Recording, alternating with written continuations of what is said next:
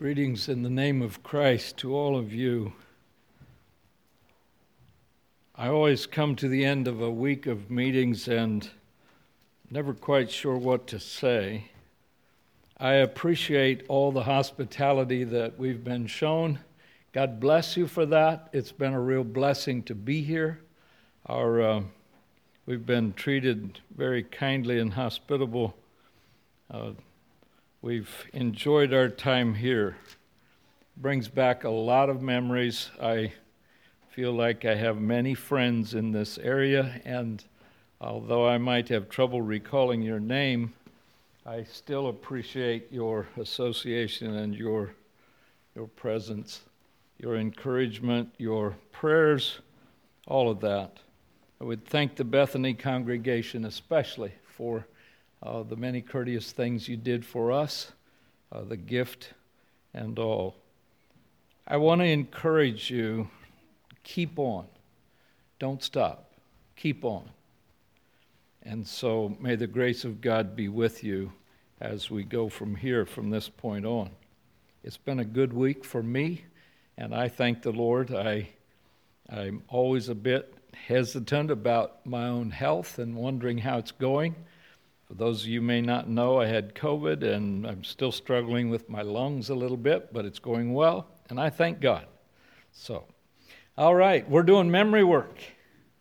Now, if I had a chart, I'd put a star on all of your names, okay? But I can't do that this time, so you'll have to give yourself a star. All right, Colossians 3 1 through 3 is what we're quoting. So if you need the Bible, go ahead and open it up. If not, let's all stand and let's quote it together. I tell you what, let's do. Let's have let's have the brethren go first, okay? All right, the brethren first. Sisters, you listen. Here we go. If ye then be risen with Christ, seek those things which are above, where Christ sitteth on the right hand of God.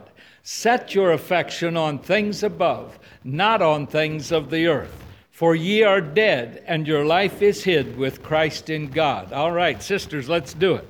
If ye then be risen with Christ, seek those things which are above, where Christ sitteth on the right hand of God. Set your affection on things above, not on things on the earth. For ye are dead, and your life is hid with Christ in God. Now, everyone, all right, ready? If ye then be risen with Christ, seek those things which are above, where Christ sitteth on the right hand of God. Set your affection on things above, not on things of the earth. For ye are dead, and your life is hid with Christ in God. God bless you. You may be seated. I would urge you to continue keeping those verses in your mind.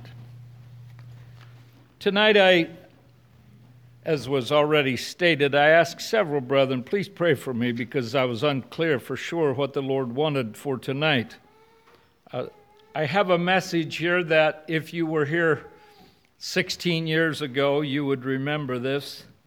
Well, maybe. 16 years ago, I, I told the brethren, I have trouble remembering what I preached last Sunday. I don't know about the rest of you preachers, but that sometimes is a dilemma for me. You're busy thinking about other things. I would like to bring a message tonight on what does it mean to preach the cross. In Galatians chapter 2 and verse 20, I've quoted that verse several times, but I would say that that's the spot I want to begin with tonight, where it says, I am crucified with Christ, nevertheless I live, yet not I, but Christ liveth in me. And the life which I now live in the flesh, I live by the faith of the Son of God, who loved me and gave himself for me. Also, take with your Bibles turned back to uh, Matthew chapter 11. In Matthew chapter 11, at the very last of that chapter, there's a beautiful passage of scripture I love to preach from this text. The Lord didn't seem to lead that way this year, or this time, I'm sorry.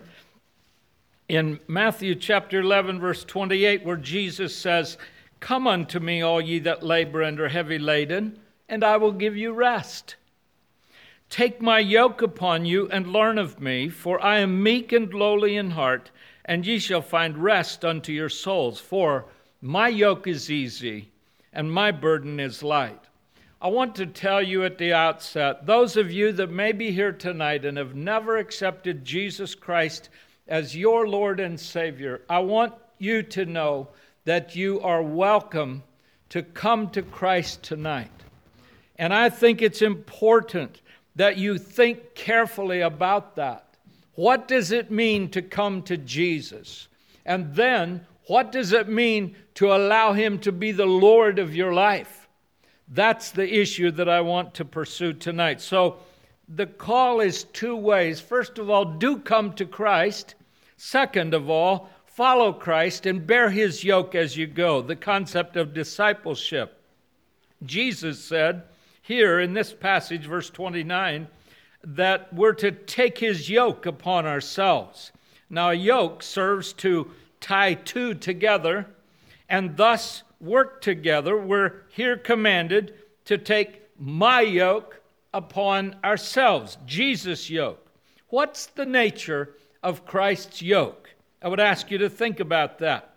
Well, he says further that in coming to him, we will find rest to our souls.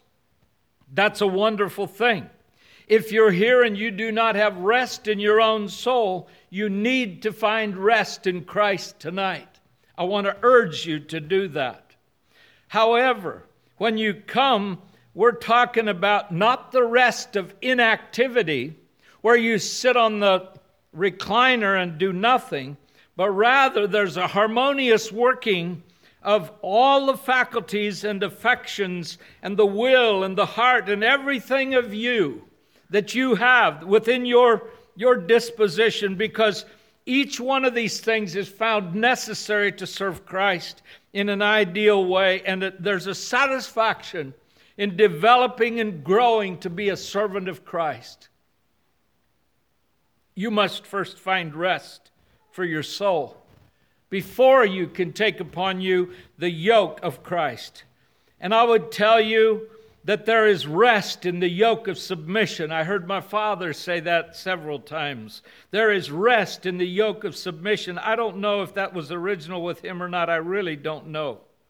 Self, sometimes, especially, uh, uh, well, no, let me back up. Self needs to be abased and uh, proud thoughts need to be brought down, and the flesh needs to be silenced, and divine power needs to reside within the heart. And if it doesn't happen that way, you will not find rest for your souls, and the yoke that you take upon you will feel like drudgery. Those who would know God must do so by familiarizing themselves with the Lordship of Christ. What does it mean to preach the gospel of Christ? What does it mean to preach the cross? We come to Christ for rest, and He becomes our ruler. How does that sound restful? We come to Christ, and He becomes our King. He lords over us. He lords over us in that we resign our will to the Lordship of Christ. It's necessary. We now serve a new master. The rest he promises is a release from the drudgery of sin because sin causes unrest on the soul inside your very bosom. No, it's not it's not rest from the service of God, but it's an obligation and a duty of work for Christ. Yoked with Christ is not drudgery. It's not bondage. For service now becomes my joy I love my master and I want to serve him with my whole heart. This new yoke is a yoke of love. Whereas before you were bound by the chains of sin, now there's a yoke, but it's a yoke of love for Christ. I deny my will and my selfish longings. And folks, I cringe and sometimes I want to cry when it's time for baptism and we ask those converts, those sometimes that are quite young, and we ask them, have you resigned your own will and your selfish desires? Are you willing to take upon yourself the, the, the yoke of Christ? We ask them at times through baptism. Folks, I cringe sometimes because we're asking for a huge commitment. Are you willing tonight? Are you willing tonight to say, God, I want you to be the Lord of my life? If that's not your case, I want you to think about it. And so instead of serving as a slave myself, I can deny myself by the power of Christ and I can serve Him. And folks, that's a huge, huge issue. Today, there's some people that want to teach you that you need to learn to love yourself. I'm telling you, folks, I know how to love myself way too good already. I do. And I think we need to be careful. Unfortunately, there's a generic kind of spirituality that's going around. It's a velvet cross, if, as it were, but it's also producing an anemic kind of people, and that's unfortunate. Sometimes there's people that like to trivialize the cross, and they might even start making gold pins that you can wear, and you wear it as a badge of honor. But, folks, that's not the cross we're talking about tonight. The Bible cross is one that right now is being challenged at times because of the issues of lordship. There has to be holy behavior. Yes, there's an offense to the cross of Christ.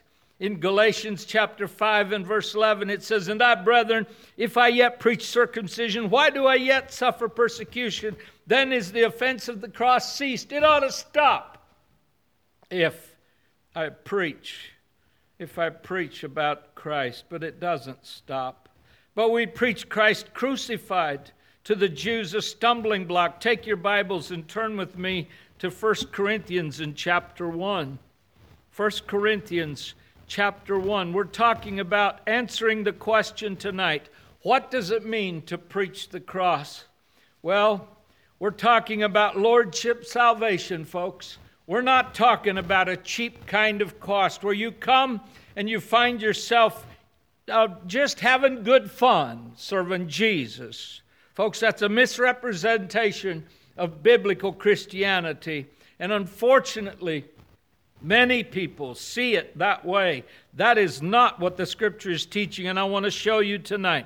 1 Corinthians chapter 1 verse 17 says, "For Christ sent me not to baptize, but to preach the gospel." Now, I, I want to just comment on this phrase. I think he's saying, it seems like that Jesus has called me to be an evangelist and to preach the gospel in various places. That's what I think he's saying. But he said, I, I, eh, eh, another place he said, I can't remember. In fact, it's in this chapter, I think. I can't remember how many people I might have baptized, maybe one or two or three or four. I'm not just real sure. That's what he was saying. For Christ sent me not to baptize, but to preach the gospel. That's my call, he felt like, I think not with wisdom of words, lest the cross of Christ should be made of none effect. Now, let me point out something. There's times that I think that we could actually injure the message of the cross of Christ with our words. I don't want to do that. I want to be very plain. I want to be very clear so that you can understand what it is I'm talking about tonight. Verse 18 For the preaching of the cross of Christ is to them that perish foolishness, but unto us which are saved it is the power of God. Folks, I remember how it was in my own life when I got serious with God. And I remember when I gave my heart in resigning my will to the Lordship of Christ and how it felt when we had revival meetings and the dear preacher just preached his heart out. And I remember I clearly remember seeing the clock this one time, and it was 10 minutes till 9. And I thought, it just can't be. I hope he doesn't look at the clock. Preach on. I remember how that felt. I, it says here, to those of us that are saved, it's the power of God, and we want to hear more and we want to know more. That's the right attitude. Verse 19 It is written, I will destroy the wisdom of the wise and will bring to nothing the understanding of the prudent. Where is the wise? Where's the philosophy of men? Where is it? Where is the scribe? Where's the one that can write it out? Where is the disputer of this world? Hath not God made foolish the wisdom of this world? For after that, in the wisdom of God, the world by wisdom knew not God. In other words, if wisdom is so great, How is it the men cannot discover who God truly is and know his truth? I think that's what he's discussing. It pleased God by the foolishness of preaching to save them that believe. Now, folks, I've stood up here for the last week preaching. You know, I don't even remember. Did I ever beat on the pulpit? Sometimes I do. I forget myself and I kind of get kind of emphatic and I bang around on the pulpit. Well, you know, the foolishness of preaching, the foolishness of declaration of the gospel of Christ. Unless you understand and know who Jesus is and have a desire to serve him, you may look at this as being foolish and a waste of time. In fact, there's probably people that drive by on this road and say, I wonder what's going on at that church. And then they come back the next night and they look again and they say, Well, they got lights on again. What are they doing in there? And then by the third or fourth night, they might say, Wow, those are people that are gluttons for punishment. I heard there's a preacher there and he shouts. Verse 22 the Jews require a sign. See, they like the miracles, they liked that. They thought that was exciting. And the Greeks seek after wisdom. They were pursuing the intellectual kind of things. And folks, I think we need to be a little bit careful with that intellectualism. Now, I enjoy a good discussion as well, but I think we need to be careful. We can fall off the road in this ditch or that ditch. The one would say, Well, show me a sign. Do another miracle, Jesus. That's fun. The other ones say, Let's have a high level discussion. I think we need to be kind of careful. He says, verse 23, but we preach Christ how? Crucified. There's the cross of Christ. Unto the Jews, a stumbling block. I told you this morning they stumbled over that block. Uh, to the Greeks, foolishness. But unto them which are called both Jews and Greeks, Christ, the power of God and the wisdom of God. It blesses our hearts because the foolishness of God is wiser than men. And the weakness of God is stronger than men. For you see your calling, brethren, how that not many wise men after the flesh, not many mighty, not many noble are called, but God hath chosen the foolish things of the world to confound the wise. God hath chosen the weak things of the world to confound the things which are mighty, and base things of the world, and things which are despised hath God chosen, yea, and things which are not, to bring to naught things that are, that no flesh should glory in his presence. But of him you are all of Him. That's the point of this verse. You are all of Him that are in Christ Jesus, who of God is made unto us what? Wisdom. Listen, you come to Jesus Christ, you pour out your heart to Him, you give Him everything you have, and He will lead you, and, and, and, and you, will be, you will be intrigued by the wisdom that is in Christ. You'll, you'll want to be hungry in our congregation, we have a converted brother. He was a former atheist. He said, There's no God. His mother taught him that. His father was Catholic. But he come to know Jesus, and I'm telling you, folks, when he comes to the scripture and he starts expounding, it's a joy to hear that man. He teaches the gospel if he has Sunday school or whatever, he has a topic or whatever. Where does he get the wisdom of Christ? It's as though when he became a Christian, he just absorbed all of the scripture and he'd read and read and read and read. Just blesses my heart every time. He's our wisdom, He's our righteousness, He's our uprightness in character. He shows us how to live and how to behave. Folks, I pray to God that this week may have bumped us on further in our Christian walk in righteousness and sanctification, cleaning up our lives, keeping them pure, and redemption that you can look back and you can, with great appreciation, drive home and say, We have a wonderful Savior. We have a wonderful Savior.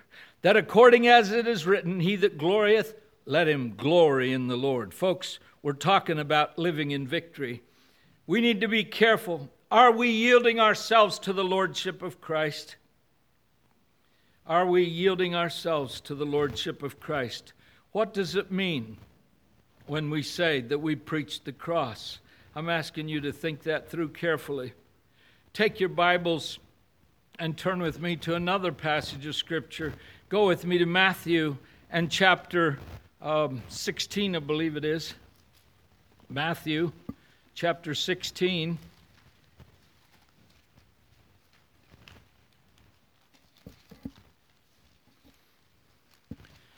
Oh, where did we put Matthew? Having trouble finding him. Here we go. Matthew chapter 16. It says in verse 24 Then said Jesus unto his disciples, If any man will come after me, he made a moral choice. His will was involved. He says, I, I will. If any man will come after me, let him deny himself and take up his cross. There's an identification.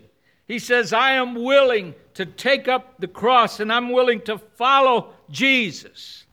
Jesus says, Let him deny himself and take up his cross and follow me. For whosoever will save his life shall lose it. Whosoever will lose his life for my sake shall find it. For what is a man profited if he gain the whole world and lose his own soul? Or what shall a man give in exchange for his soul? What are you willing to trade your faith for? Could I buy you out? If I had enough money, would you sell? Everybody says, oh, I say everybody. Many people say, well, everything's for sale. Now, wait a minute. You think about your faith. Folks, think about it. Go with me to another passage of Scripture. Let's go further. Let's go to Matthew chapter 10. Back up a couple pages. Matthew chapter 10. The preaching of the cross means lordship. That's what it means. All right, Matthew chapter 10. Look at verse 34. Matthew 10, verse 34. There it says, Think not that I am come to send peace on earth. I came not to send peace, but a sword. I'm come to send a, set a man at variance against his father, and the daughter against her mother, and the daughter in law against her mother in law. And a man's foes shall be they of his own household. I don't think Jesus was saying, I'm teaching you these truths so that you will go fight with your family. No, that's not what he's teaching. Go on, listen to what he says. A man's foes shall be they of his own household. Then he goes on to explain in detail. He that loveth father or mother more than me is not worthy of me. And he that loveth son or daughter more than me is not worthy of me. And he that taketh not his cross and will followeth after me is not worthy of me. He that findeth his life shall lose it. And he that loseth his life for my sake shall find it. Folks, it's important that we understand what it means to preach the cross. I mentioned it to you partly the other night. Someone has said, Are you sure that you want to come to Jesus? Because when you come to Jesus, the Holy Spirit will require total control of your life if you're going to be genuine with God. You can't go part way.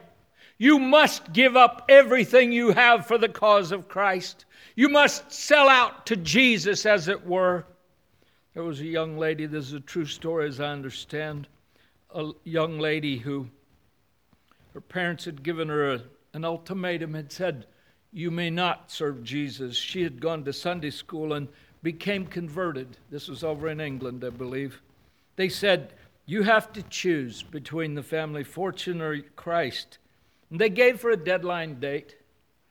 And on the date of her deadline, she sat down at the piano because father had said, Well, what have you decided? Are you willing to give up the estate and your right to the estate, or are you willing to give up this foolish religion that you're into? She sat down at the piano and she began to play and to sing this song Jesus, I my cross have taken, all to leave and follow thee. Naked, poor, despised, forsaken, thou from hence my all shall be. Perish every fond ambition, all I've sought or hoped or known, yet how rich is my condition. God and heaven are still my own. Let the world despise and leave me. They've left my Savior too. Human hearts and looks deceive me. Thou art not like them, untrue. And while thou shalt smile upon me, God of wisdom, love, and might, foes may hate and friends may shun me. Show thy face, and all is bright. Men may trouble and distress me, twill but drive me to thy breast. Life with trials hard may press me. Heaven will bring me sweeter rest. Oh, tis not in grief to harm me while thy love is left to me. Oh, twere not in joy to charm me were that joy unmixed with thee by Henry F. Lyte. Folks, love of parents more than love for Christ is an improper concept for the man who chooses to give Christ his all. Love for children more than love for Christ is also improper for those who follow Christ with their whole heart. And love of myself more than my love for God is also inappropriate. My life now needs a new master because as it says in 1 Corinthians chapter 6, what know ye not that your body is the temple of the Holy Ghost which is in you, which ye have of God, and ye are not your own? For ye are bought with a price. Therefore, glorify God in your body and in your spirit, which are God's. Folks, there's a new cross that's been spawned among modern Christian, uh, Christianity, and it's unfortunate. When you come and you hear the preaching of the cross, the biblical concept is the concept of dying to myself, and I've mentioned it many times this week. No, you can't become a Christian by just following the rules of the conference, and God bless you in your group. You can't become a Christian just by just doing whatever your church asks you to do. You can't become a Christian just by doing what your home would ask of you or your school or any of those things. All those things are wonderful things. Instead, it means coming to Jesus, recognizing the cross as a symbol of death. And it means, seriously, it means death to my self nature. I have to die to myself. And I'll explain further what I'm talking about death to my wishes and my past desires and some of my opinions and my lust and my desire and some of my hopes and my plans. And I'm willing to say, Lord, take me, take my will.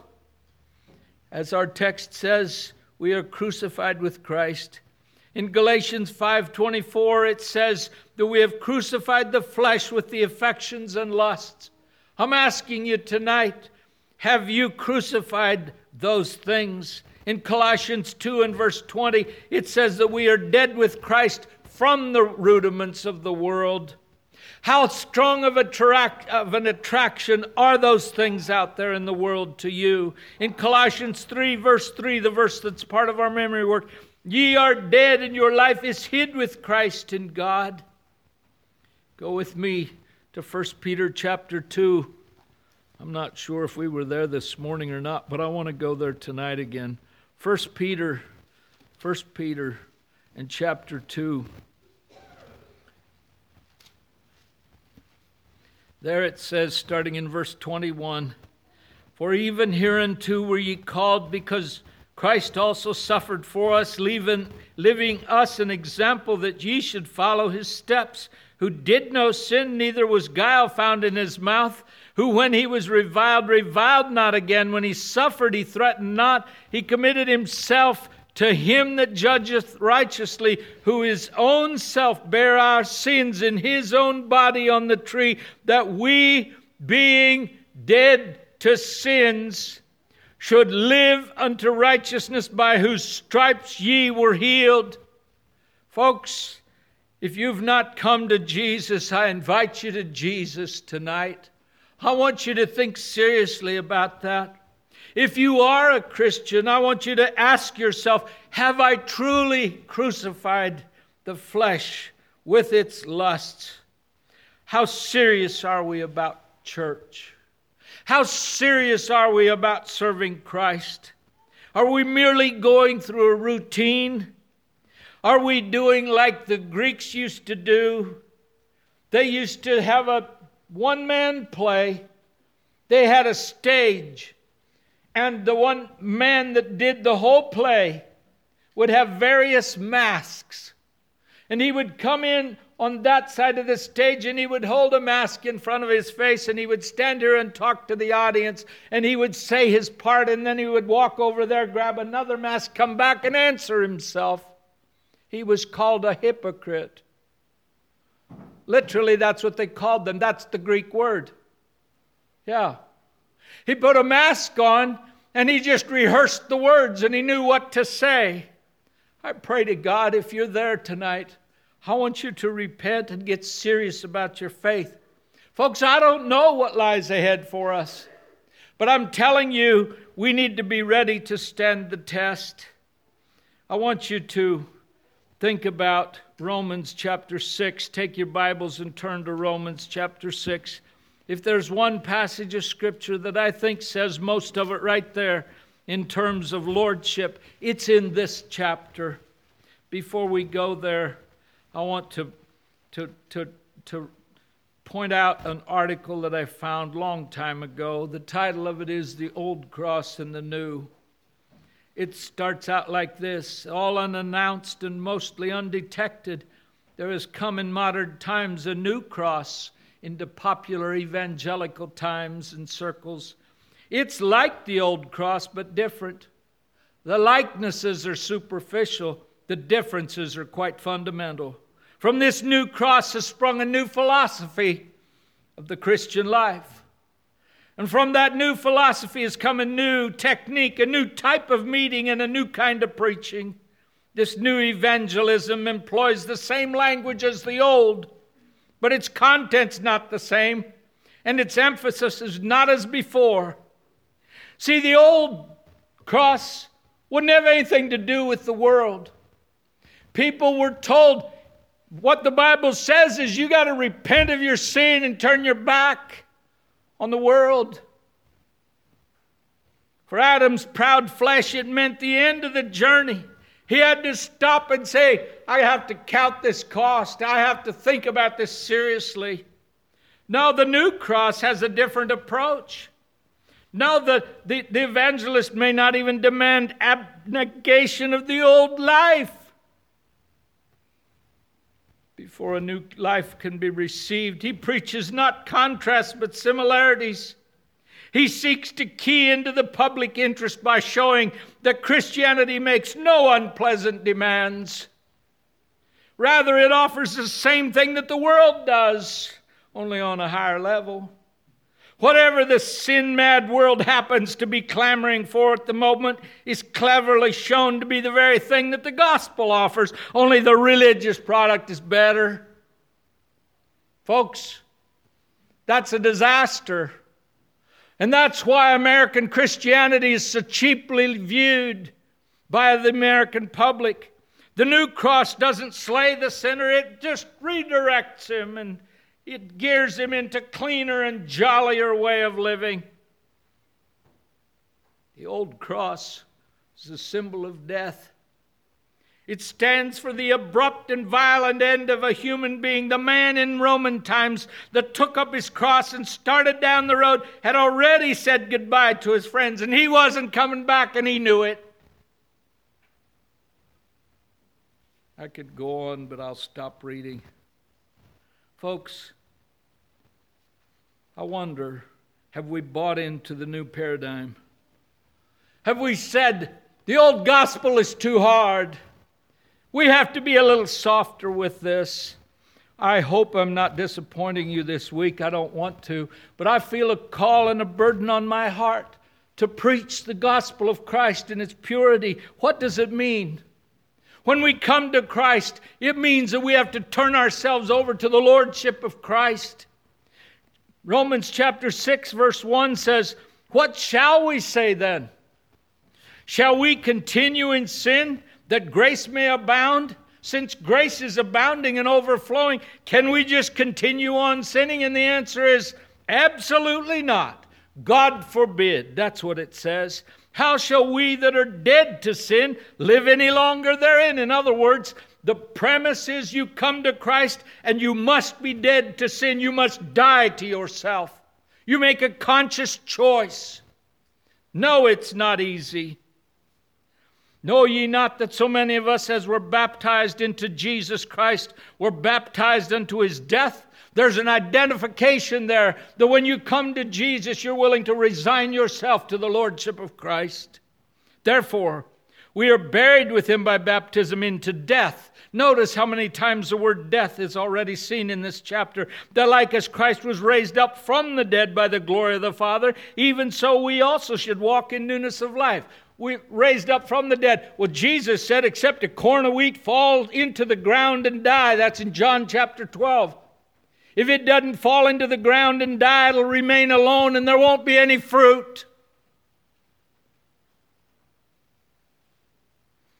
If we've been planted together in the likeness of his death, see the word death again? We shall be also in the likeness of his resurrection. Verse 6 knowing that our old man is crucified with him, that the body of sin might be destroyed. And somebody might be saying, oh, oh, he's preaching eradication of the flesh. No, I'm not. You follow me along. The word destroyed in 6 6 is the same word as in 7 2. Look for the word. For the woman which hath an husband is bound by the law to her husband so long as he liveth, but if the husband be dead, she is loosed. That's the same word. All right? So destroyed and loosed are the same word. Also, it's the same as in 7 6. 7 6. But now we are delivered from the law. And there is the same word, the word delivered. So you could use any one of those and exchange them, and you would not do harm to the scripture. So it says, knowing this, that our old man is crucified with him, that the body of sin might be destroyed, loosed, delivered. Here's the analogy, folks. You don't have to henceforth serve sin. From that point on, you don't have to. You make a choice, and lordship is your choice. Nobody is going to force you to. Not even Jesus. He will call you on the other side of the cross and say, Come, repent of your sins. Come to Jesus. Come to me. I'll give you rest to your souls. And then take my yoke upon you. Learn of me, and you shall find rest in service. It's important, folks. The old cross calls for death. He that is dead is freed from sin. Now, if we be dead with Christ, we believe that we shall also live with him, knowing that Christ, being raised from the dead, dieth no more. Death hath no more dominion over him, because he's raised in newness of life. For in that he died, he died unto sin once, but in that he liveth, he liveth unto God. And then it says, verse 11, and I hesitate to mention this because I did already once, but I want to make a point. It says, Likewise reckon ye also yourselves to be dead indeed unto sin, but alive unto God through Jesus Christ our Lord. Folks, I, have said this so many times that people laugh at me. I'm dead to cottage cheese. I, it has no attraction to me. I don't like it. I don't like the smell of it. I don't like the looks of it. I don't like the feel on my tongue if I put it in my mouth. I just don't like it. It has no attraction to me. Now, there's other things. In fact, while I was building this sermon, I remember my wife was baking a, pie. And I remember that something come, a, you know, wafting through the house, and I'm sitting over in the living room at my desk there, and I, I smell something. And all of a sudden I smelled, oh, there's apple pie in the oven. I know that. I can smell it. Something went in here and, and it hit the olfactory nerve, and the olfactory nerve took a message up here to my brain and said, Dave, that there is apple pie. Yeah. And so now I'm attracted to that. You can tempt me with that. Folks, are you getting the point? One time I preached in Virginia, and somebody met me at after I got done preaching, met me right over there and said, I disagreed with your sermon. I'm alive to cottage cheese, but I don't like apple pie. I said, God bless you, brother. That's not the point. he understood it too, I think.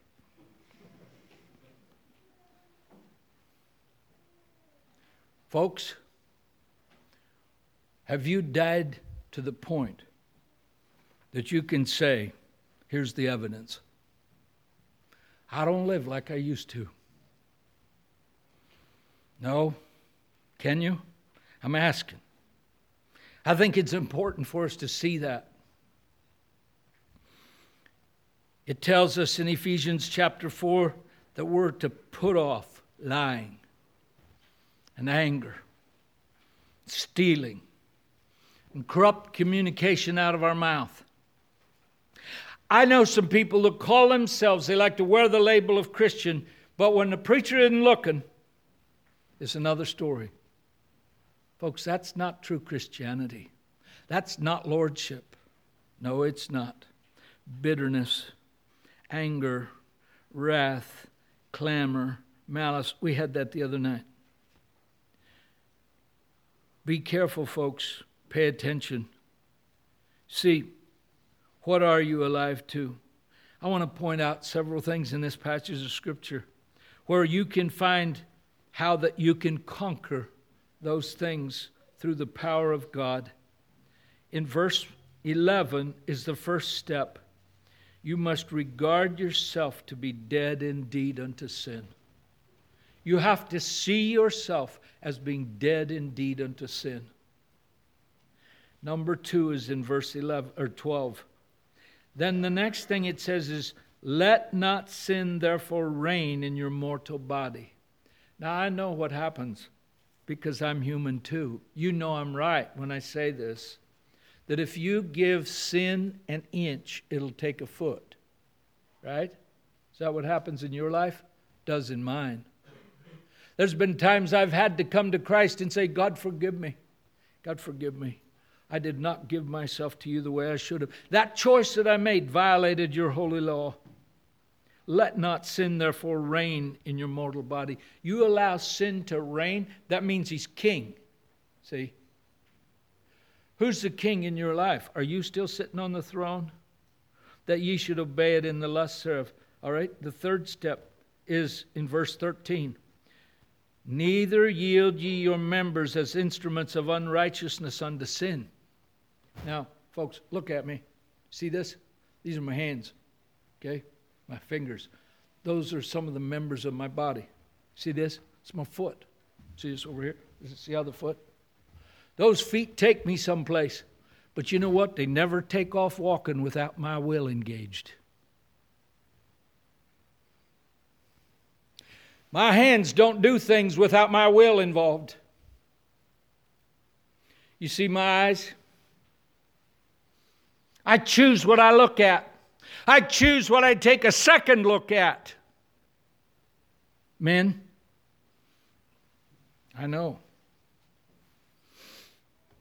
You see these? I told my daddy one time, I think my ears are so big because you pulled on them too often when I turned around in church. He said, Well, if that's the case, I'm glad I did. These are our members. The things that you enjoy taste with, smell. You go on and on and on. It says, Don't yield your members as instruments of unrighteousness to perform sin. That's what it says. Folks, I'm, I'm telling you, I think what the Bible teaches about lordship. The next one is also in verse 13. That's number four. Yield yourselves unto God as those that are alive from the dead, and your members as instruments of righteousness unto God. So instead of my tongue telling those questionable stories to try and impress those people that are not saved. I use my tongue for a different purpose. Instead of going to the same places and my feet walking where I used to go, I don't go there anymore.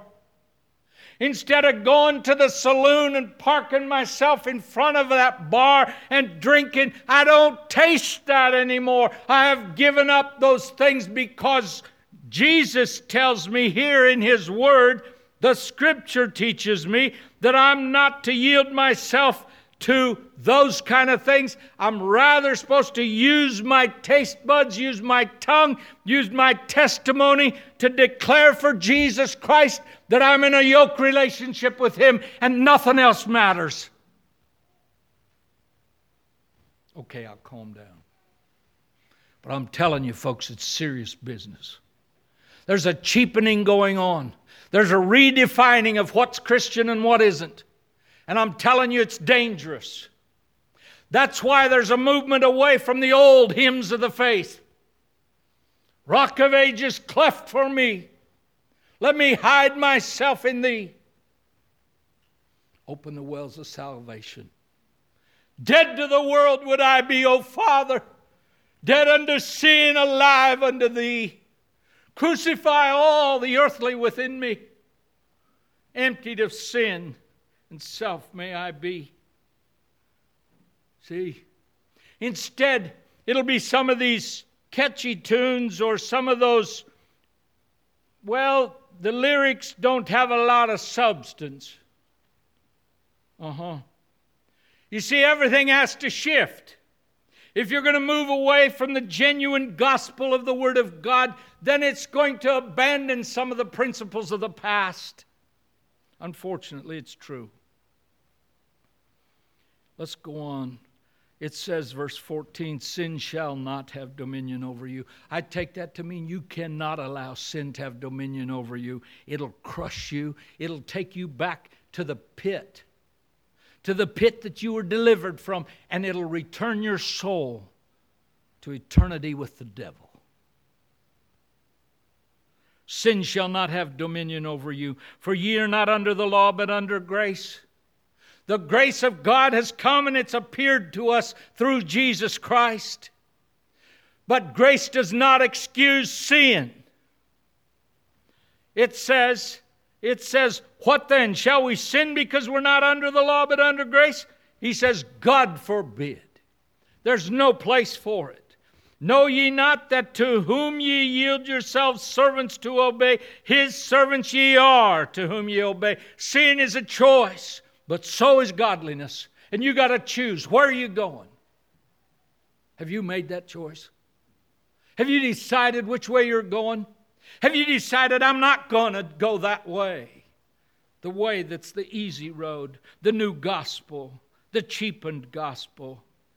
Know ye not that to whom ye yield yourselves servants to obey, his servants ye are to whom ye obey?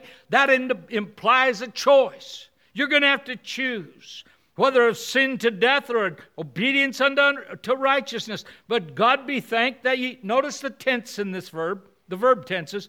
Uh, that God be thanked that ye were past tense servants of sin. But ye have obeyed from the heart that form of doctrine which was delivered you, being then made free from sin, you became the servants of sin. I speak after the manner of men because of the infirmity of your flesh.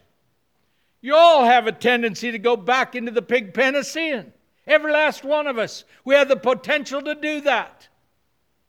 For as ye have yielded your members servants to uncleanness and to iniquity unto iniquity, even so now yield your members servants to righteousness unto holiness. For when ye were the servants of sin, you were free from righteousness. What fruit had ye then in those things whereof ye are now ashamed? What was the bottom line? Filthiness, dirty, rotten sins, rags, nothing good. But now, being made free from sin and become servants to God, ye have your fruit unto holiness. God calls his children to holiness. There's a time, folks, when you have to choose where are you going? What are you doing? Are you yielding to God? You see, ye have your fruit unto holiness and the end everlasting life. For the wages of sin is death, for the gift of God is eternal life through Jesus Christ our Lord. Folks, are you yielding to God? What does the preaching of the cross mean? It means I give up my will. Young people, how about your music? Those of you that enjoy music, it's, it's a special thing. I understand that. Have you submitted your will to your parents or to your church or to your school or to your. You ask the question of yourself. Have you been raised in the power of newness of life, the spiritual power that comes with holiness? Have you been born again? Have you come to Jesus and resigned your will to the Lordship of Christ? Are you dead? Dead to sin? Are you alive to God? See, you're on one side of the cross or other. Have you truly given up your own fleshly lusts and desires? Is it your will or is it God's will? Tonight, I would ask you to consider the cross as a symbol of death that stands as a monument to a life of submission. The cross, the preaching of the cross, means that we live for Him. You've heard this before, but I'm going to say it again. In a Chinese dyeing shop where they dyed things, there was a sign that said, I die to live, I live to die. The more I live, the more I die. The more I die, the more I live. I wonder where you're at. Tonight, I want to offer us an invitation to come to Jesus. If you have never found the rest that is in Christ, you've never given your heart to the Lord, I want you to consider that tonight.